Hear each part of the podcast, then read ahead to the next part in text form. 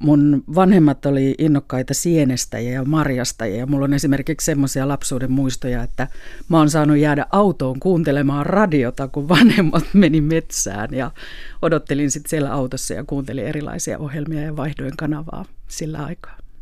Se kuulostaa elämykselliseltä. No entä ammatillisesti, kuinka kauan tämä mediaväline on ollut mukana? Tämä on ollut oikeastaan mun mukana ihan alusta asti ja Uh, mä luulen, että radio oli myös se syy, miksi mä oon päätynyt tälle alalle. Että mä lukion jälkeen vietin välivuotta ja päädyin opiskelemaan viestintää. Oikeastaan vähän siksi, että mä en oikein tiennyt, että mitä mä haluaisin tehdä. Ja mä ajattelin, että viestinnästä on aina hyötyä. Ja siellä kansanopistossa oli oma radio. Ja mä innostuin siellä sitten radion tekemisestä ja tuntui, että se oli sellainen oma väline tehdä asioita. Ja sitten päädyin Jyväskylään opiskelemaan journalistiikkaa ja sitä kautta sitten tähän ammattiin. Ja entä minkälaisten työtehtävien kautta tuottajaksi?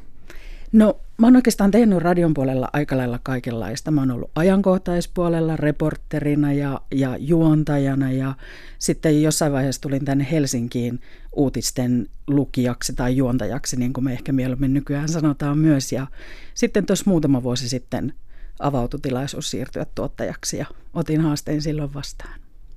Mistä asioista silloin käytännössä vastaat, kun olet tuottaja? No, mun työn kuvaan kuuluu sellaisen kokonaiskuvan hallitseminen.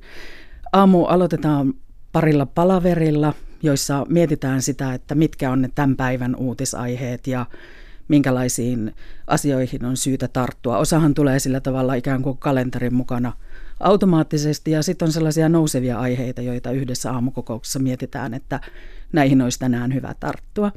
Ja mä vastaan niin kuin siitä, että minkälaisia aiheita meillä on, mutta myös vähän siitä, että missä muodossa niitä toteutetaan.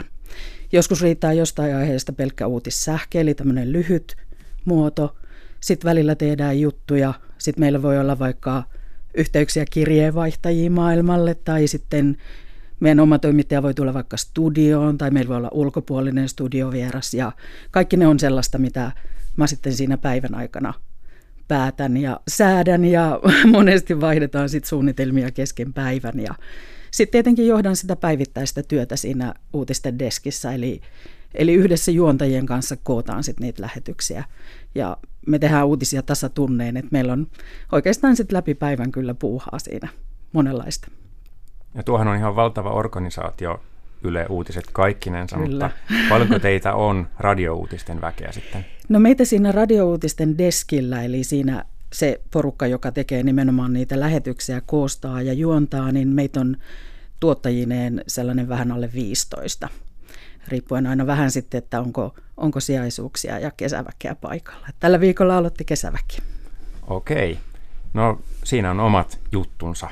Kyllä, me on, aikoina on oikeastaan ihan hyvä muistutus aina, kun tulee uutta väkeä, että käydään läpi niitä työn perusasioita ja, ja sellaisia, että mistä se lähtee. Että ne tahtoo siinä sellaisessa vuosittaisessa kiireessä päivässä toiseen ne monesti unohtua. Et mä oon tällä viikolla paljon käyty läpi esimerkiksi just esiintymistä radiossa ja, ja sähkeiden kirjoittamisen perusteita. Ja tietysti sitten nykyään ihan valtavaa määrää kaikkia ohjelmistoja, jotka pitää hallita. Että se on yllättävän iso viidakko meillä täällä, että pitää opetella erilaisia ohjelmia käyttämään.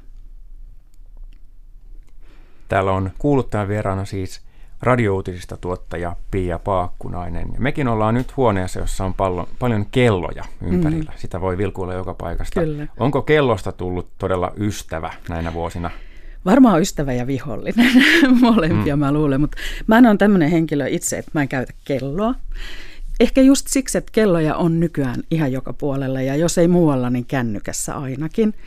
Ja kyllä me siellä kelloa paljon katsotaan uutistoimituksessa ihan jo sen takia, että milloin ne uutiset tulee ja paljonko on aikaa. Ja joskus me vähän naurataankin sitä, että meidän elämä on aikamoista sekuntipeliä. Että paitsi, että me tuijotetaan, että milloin se kello lyö tasan ja uutiset alkaa, niin me viilataan myös sisältöjä monesti sekuntien tarkkuudella. Että että kun sitä lähetystä koostetaan, niin on, kaikki palaset vaikuttaa kaikkiin palasiin ja joskus se voi olla ihan muutamasta sekunnista kiinni, että, että miten sitten lähetys menee eteenpäin ja mitä kaikkea me saadaan mahtumaan sitten kuulijoille kuunneltavaksi.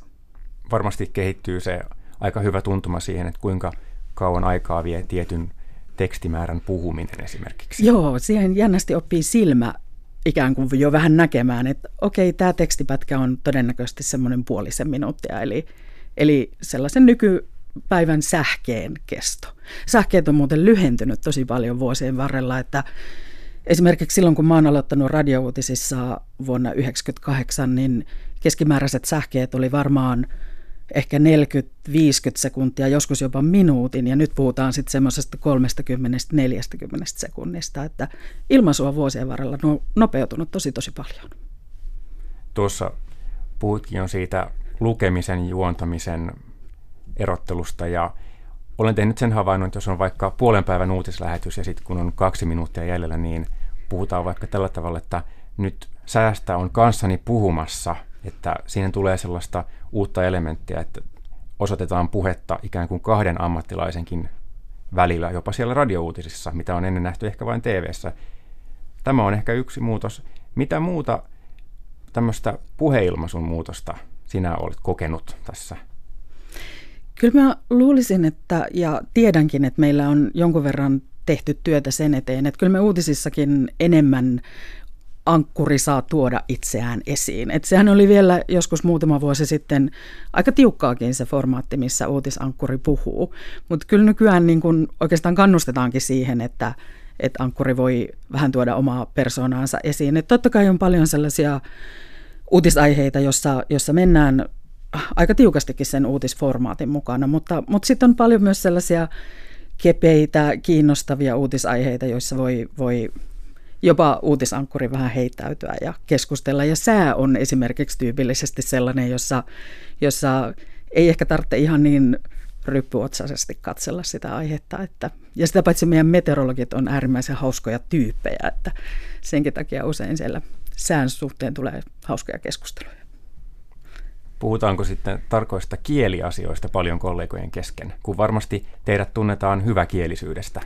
Kyllä me aika paljon puhutaan siitä ja meillä, meidän siinä porukassa on monta ö, tarkkaa, tarkkaa kieli-ihmistä ja, ja korjaillaan toistamme virheitä. Ja tietysti tämmöinen puhekieli, vapaa-kieli on ihan toinen kuin se uutiskieli, jota sitten uutisissa käytetään. Mutta kyllä me yritetään parhaamme mukaan tehdä niin kuin kunnollista suomen kieltä ja mahdollisimman selkeää suomen kieltä myös. Ja sitten meillähän osa meidän väestä tekee myös selkouutisia. Ja siellähän se kieli on taas sitten aivan omanlaisensa. Et mm. se, on, se on oma taitolajinsa myös, jota täytyy harjoitella, että osaa tehdä sellaisia selkouutisia. Näistä jo puhutuista aiheista varmasti kieleen ja sitten kellon kanssa pelaamiseen liittyy jotain kömmähdyksiä. Niin onko jotain oikein mehevää tarinaa omasta työstä? Mm, meillä aina nimien kanssa välillä tulee valtavia lipsahduksiakin.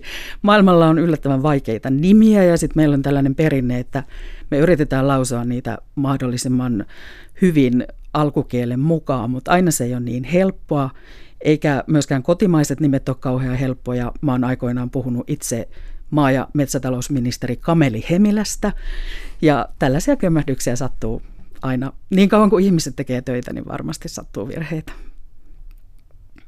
Pystyykö sitten uutisista pysymään kokonaan erossa ja tavoitteletko tätä itse esimerkiksi? No mä oon jäämässä tänään kesälomalle ja kyllä mä oon oikeastaan viime vuosina vähän opetellut siihen, että mä laitan ö, somekanavia kiinni ja, ja ehkä seuraan vaan otsikkotasolla, että mitä maailmalla tapahtuu ja jos silläkään. Että kyllä semmoinen uutispaasto tekee välillä ihan hyvää ihmiselle.